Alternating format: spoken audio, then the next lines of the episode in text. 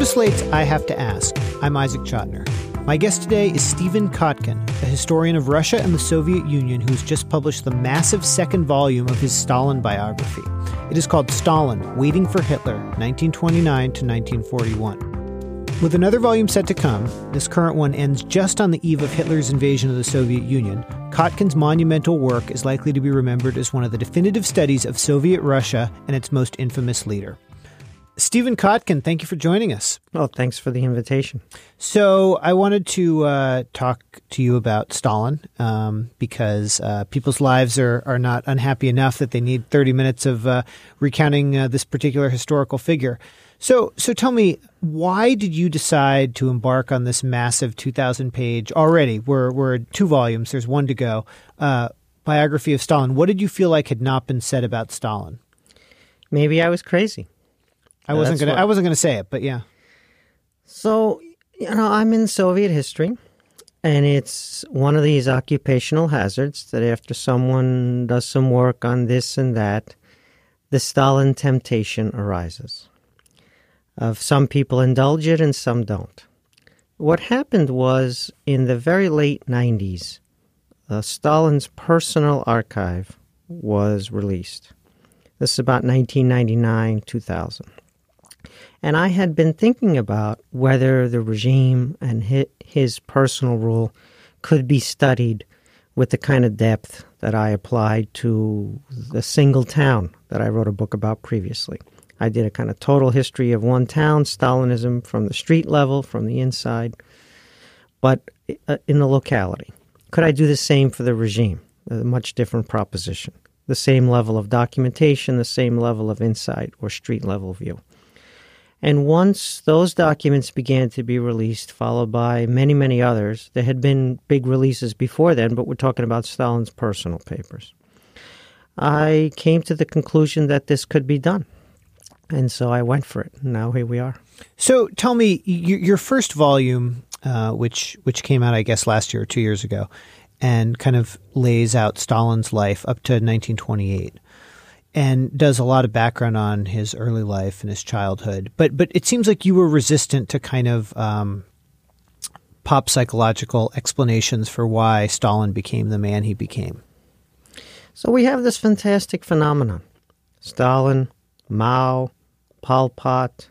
You begin to see a pattern here. You begin to see a kind of ruler, a type of rule, a way of going about tyranny, despotism, whatever you want to call it. And so, is it really personal, or how personal might it be? How do we study a phenomenon that seems to keep repeating itself? Clearly, there's something not just in the person, the person matters a great deal, but there's something bigger than that.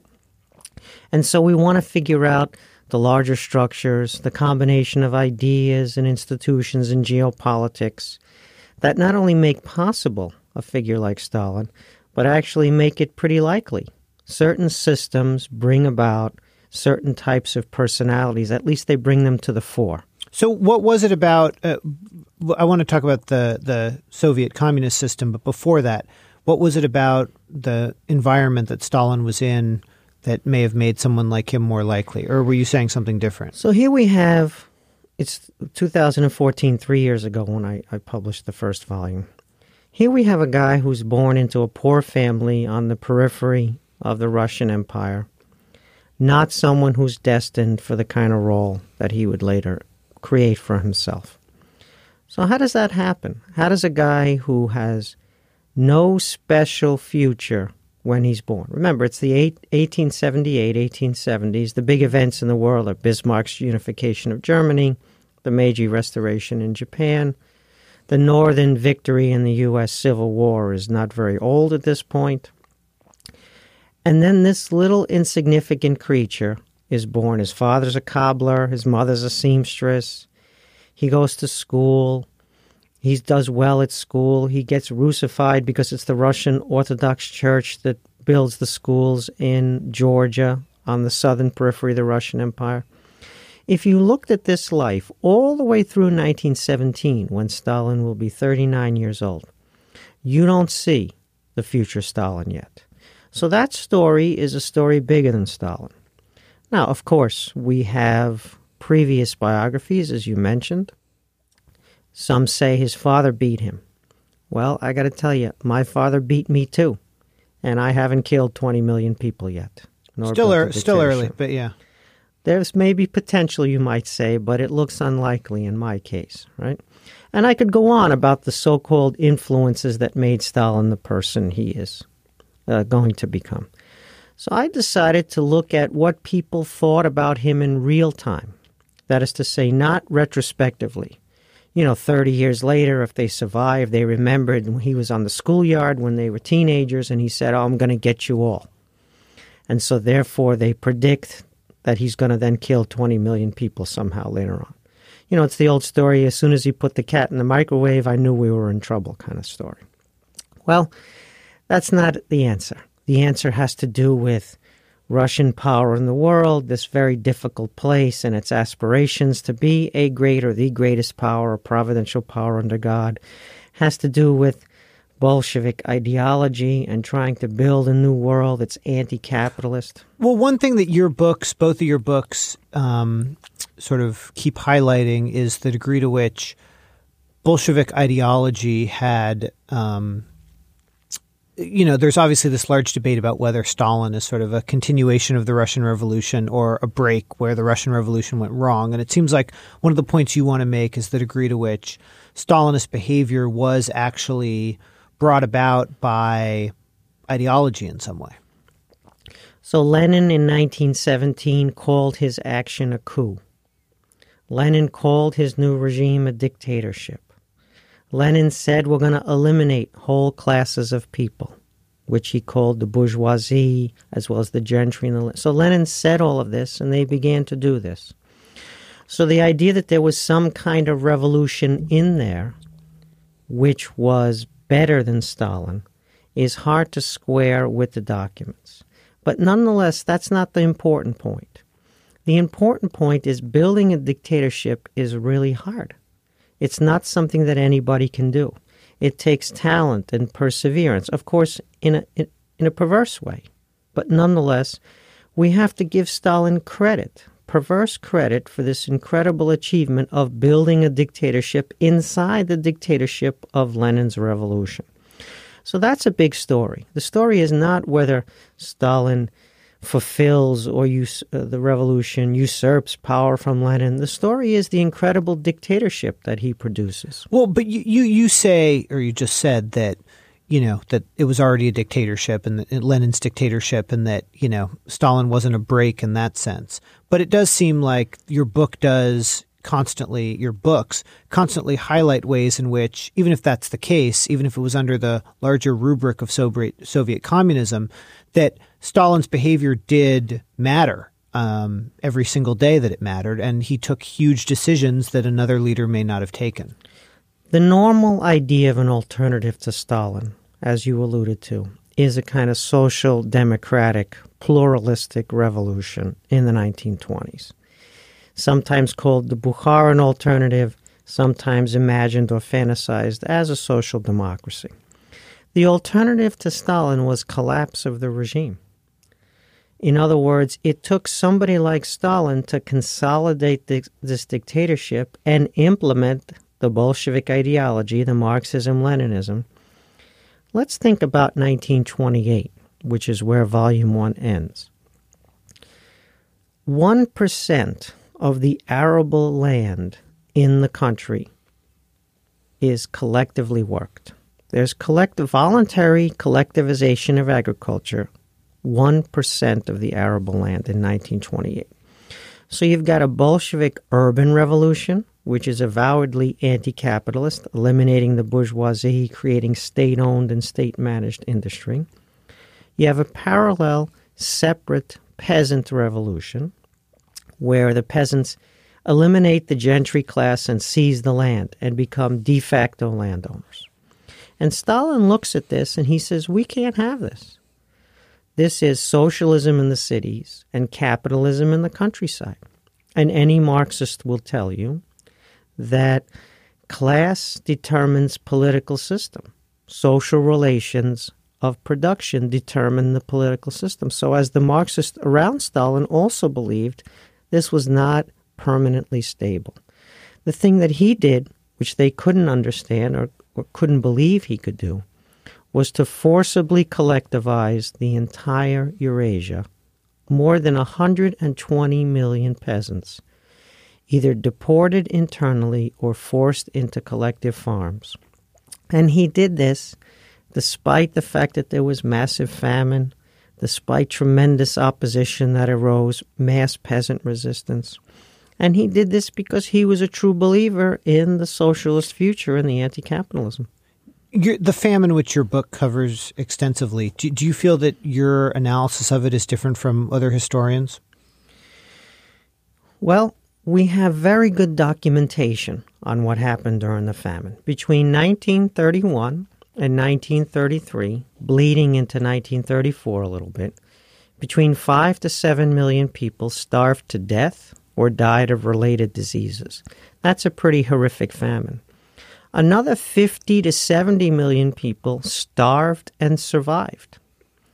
Much of the literature wants to make this an intentional famine. Stalin intended, by these accounts, to kill these peasants, especially because many were Ukrainian, and he supposedly committed a genocide against the Ukrainian nation. So we have documentation of Stalin's intentional murders that could completely overwhelm this studio if it was all stacked up.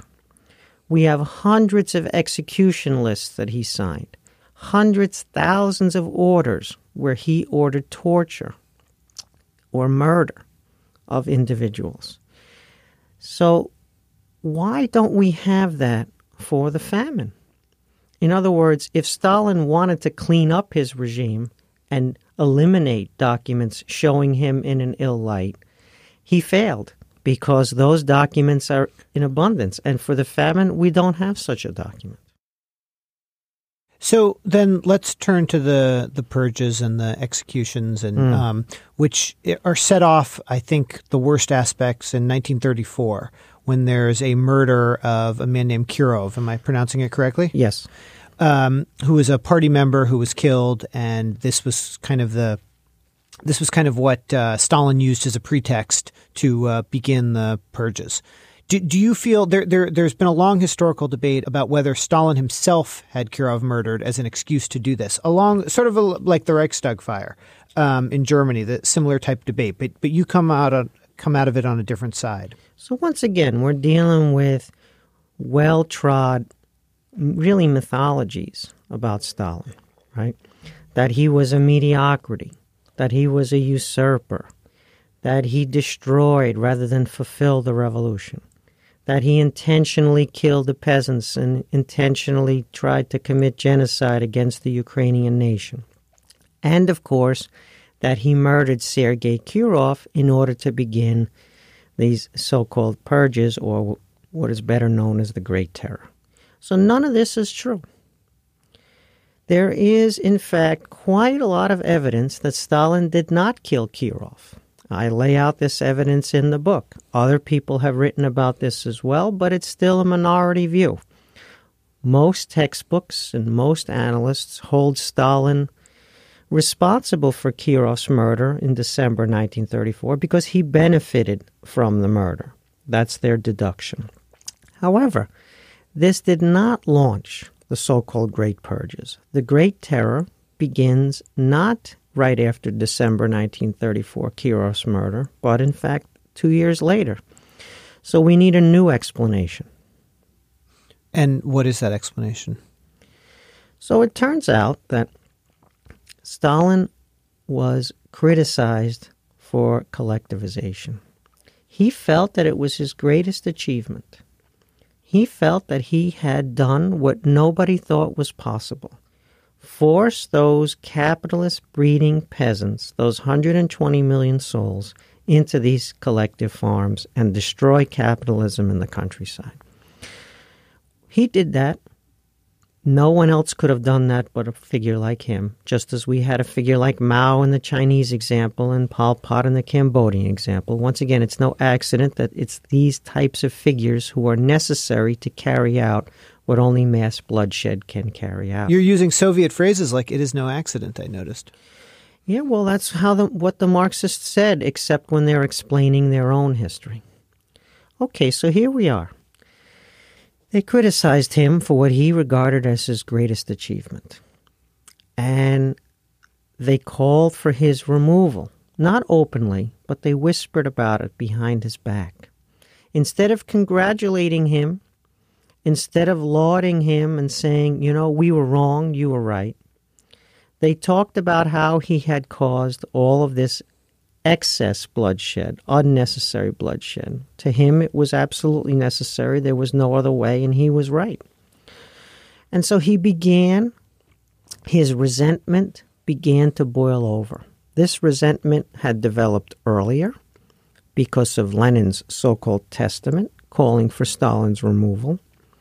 This happened in the 1920s and I cover that in volume one. And now in volume two, we have the boiling over resentment from the criticism in the party. All during the Great Terror of 1936, 37, and 38, Stalin refers more to criticism of collectivization than to any other factor. Um, one of the most fascinating psychological aspects of the purges and executions are the confessions that they um, came along with. What is your reading psychologically of what was going on there? Why Stalin felt the need to have these confessions, even though they were obviously many of them fake? What, what, what was it? Um, there have obviously been novels written about this, most famously "Darkness at Noon" by Arthur Koestler. But but it is a it is a fascinating thing how much Stalin cared about them, and and um, what is your take on that? Trying to understand him. You're right. It's a puzzle. Here we have a guy who gives instructions to the secret police about what should be in the confessions. When the confessions come back to him, he reads these confessions. Some of them are hundreds of pages long. He reads the so called testimony. It comes back to him very close to what he instructed.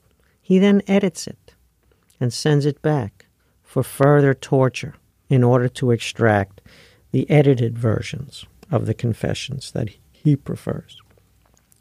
And then, when it's to his liking, he begins to show it to his other minions and say, See, I told you. Spies and wreckers all over the place. They've infiltrated everywhere. Look, and they're implicating your own, that is to say, his minions' own subordinates. You see this? You trusted so and so, and so and so is now implicated. What do you have to say for yourself? So it's it, it's almost inexplicable that a guy would act upon and seem to believe confessions that he himself dictated the content of. But these are the documents that we have for the Great Terror.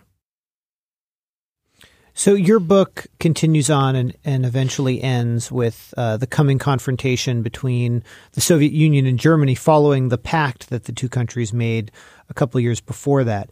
And you know, you you have a bit about Hitler as well, and I'm wondering just before I ask you about the confrontation, what sort of differences and similarities do you see between Stalin and Hitler? Another subject that is many books have been written about. Yeah, so there's a small category of people in Stalin's category, and that would be Hitler and Mao, really. And so Hitler is also an incredible story, and the fact that he's Stalin's contemporary and principal nemesis is really striking. What you have with Hitler is a guy who, in some ways, is even crazier than Stalin. That is to say, Hitler will take risks. He won't take calculated risks. He'll take risks which are considerably uncalculated and sometimes will pan out and he'll get lucky and sometimes won't, as readers of Volume 2 would see. But the thing about Hitler and Stalin is that they both had ambitions. They both had aspirations for their country to rise again as great powers in their own racist or class determining way, right? The Versailles Treaty of 1919, which many people blame for World War II, was an anomaly. The only way you could get that treaty was if both Germany and Russia were simultaneously flat on their backs. This has happened only once in modern world history. That time, post World War I, immediately post World War I. And so the treaty was imposed on Germany without the participation of Russia. What happened was Hitler and Stalin brought their countries from their knees back to great power status in a single generation. And, of course, they then clashed against each other. Why was Stalin, do you think, so unwilling to believe his advisors and his intelligence that Germany in 1941 was on the verge of attacking? I go through at great length the intelligence that crossed Stalin's desk in this book, Waiting for Hitler. And we have to look at the actual documentation, not what people later in their memoirs claim they said. For example, Churchill claimed he warned Stalin. There is no such warning in the documentation in real time. We have to look and see what Stalin was actually getting. What he was getting was a mass of information that was all hearsay. No foreign intelligence service ever got their hands on Operation Barbarossa, the Nazi invasion plan. That was only after the fact we saw that. That is to say, after the Nazis were defeated in World War II. So Stalin had overheard conversations, reported hearsay. Moreover, that hearsay was contaminated with disinformation.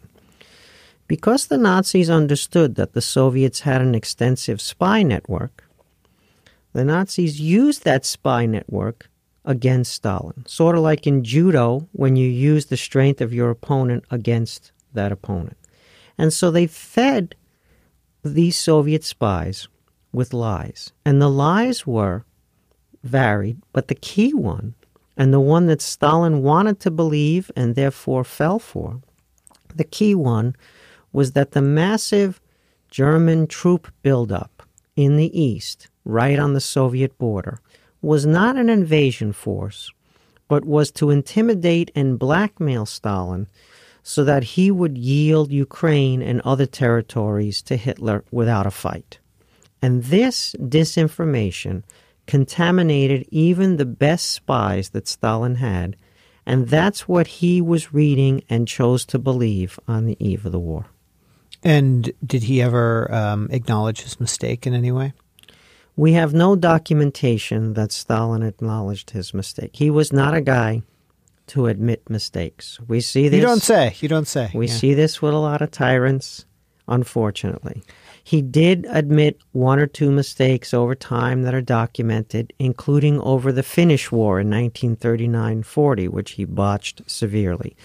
I, I vaguely, big, I vaguely remember. I vaguely remember a politician on our current political scene saying he'd never made a mistake. I think. I think it's only from our mistakes that we learn, and Stalin clearly learned something from his mistakes because he improved his management of World War II over time. But he was not one to go up in front of the. In fact, when some people pointed out his mistakes, they met an unfortunate fate. When did you start working on this project, the Stalin Project? Probably before you were born, Isaac. I was born in 1982, so I doubt that. Okay, so I started working on this uh, in the mid 2000s. That is to say, after I had determined that the release of Stalin's personal files and other right. materials. So, in a period of about 12 years, I've produced two volumes now uh, Volume 1 and Volume 2 what has changed the most in your analysis from when you went in thinking something about Stalin and you come out right now feeling something different about him or about that period of Soviet history? Yeah, that's the great question, isn't it? I hope so. So many things have changed, but they get buried under an avalanche of new things I discover.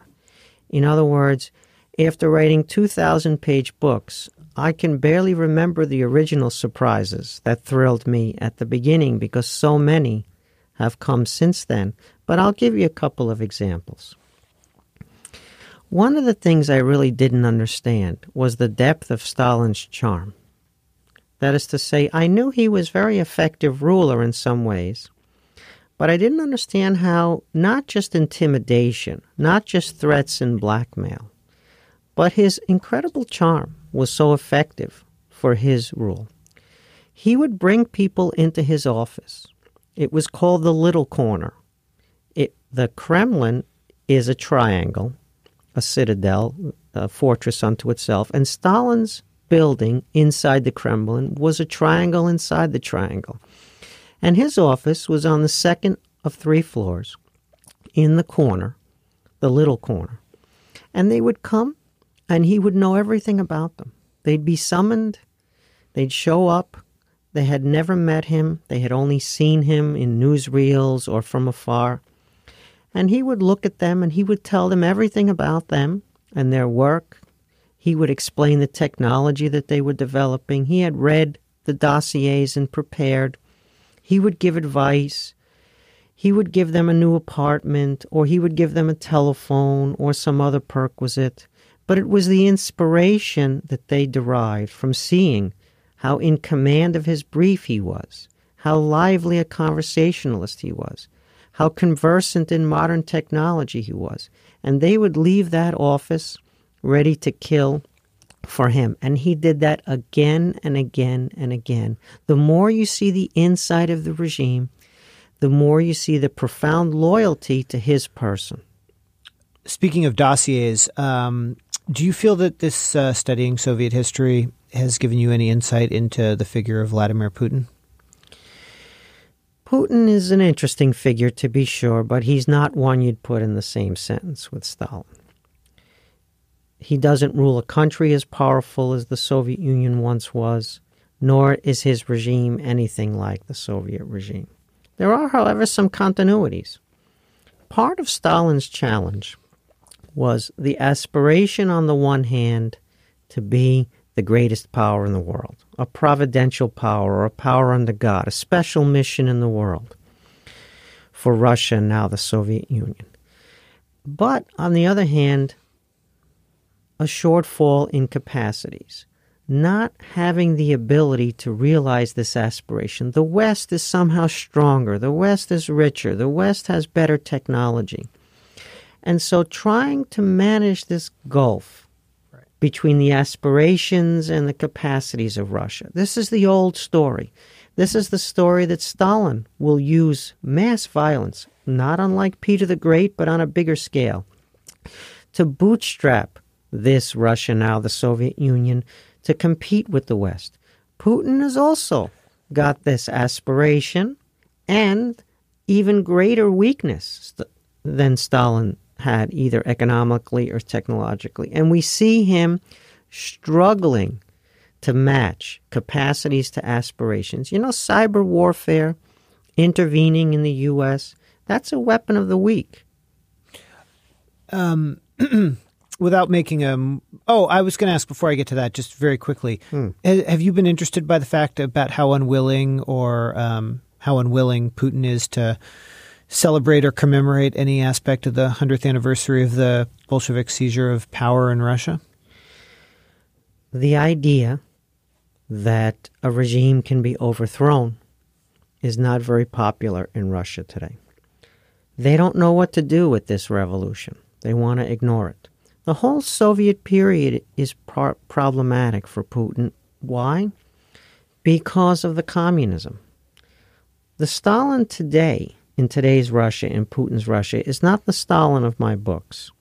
It's a Stalin who is not an ideologue, not a communist, doesn't gratuitously murder loyal people. It's a person instead who builds a superpower, who takes a Russia, which is an agrarian nation, and makes it a nuclear armed arbiter of world power at Yalta and other places. That's the Stalin they have. So that Stalin will always be popular because that Stalin presided over the victory in World War II. And that Stalin is very useful for the Putin regime, but the 100th year anniversary of an overthrow of the dictatorship, of the czarist autocracy or of a regime in Russia, not very popular. last question: Was it ever emotionally exhausting to do these books? Um, not not because of the amount of work you were putting in, but because of the subject matter. Yeah, and it still is. You know, evil is difficult to live with on a day to day basis. I'm interested in Russian power in the world, how institution works, the consequences of ideas, as well as the contexts of ideas, the way individual agency works within big structures. I'm interested in all these grand historical questions, and I have been for a long time. You know, how does power work? Where does it come from? How is it accumulated? And what happens when it's exercised?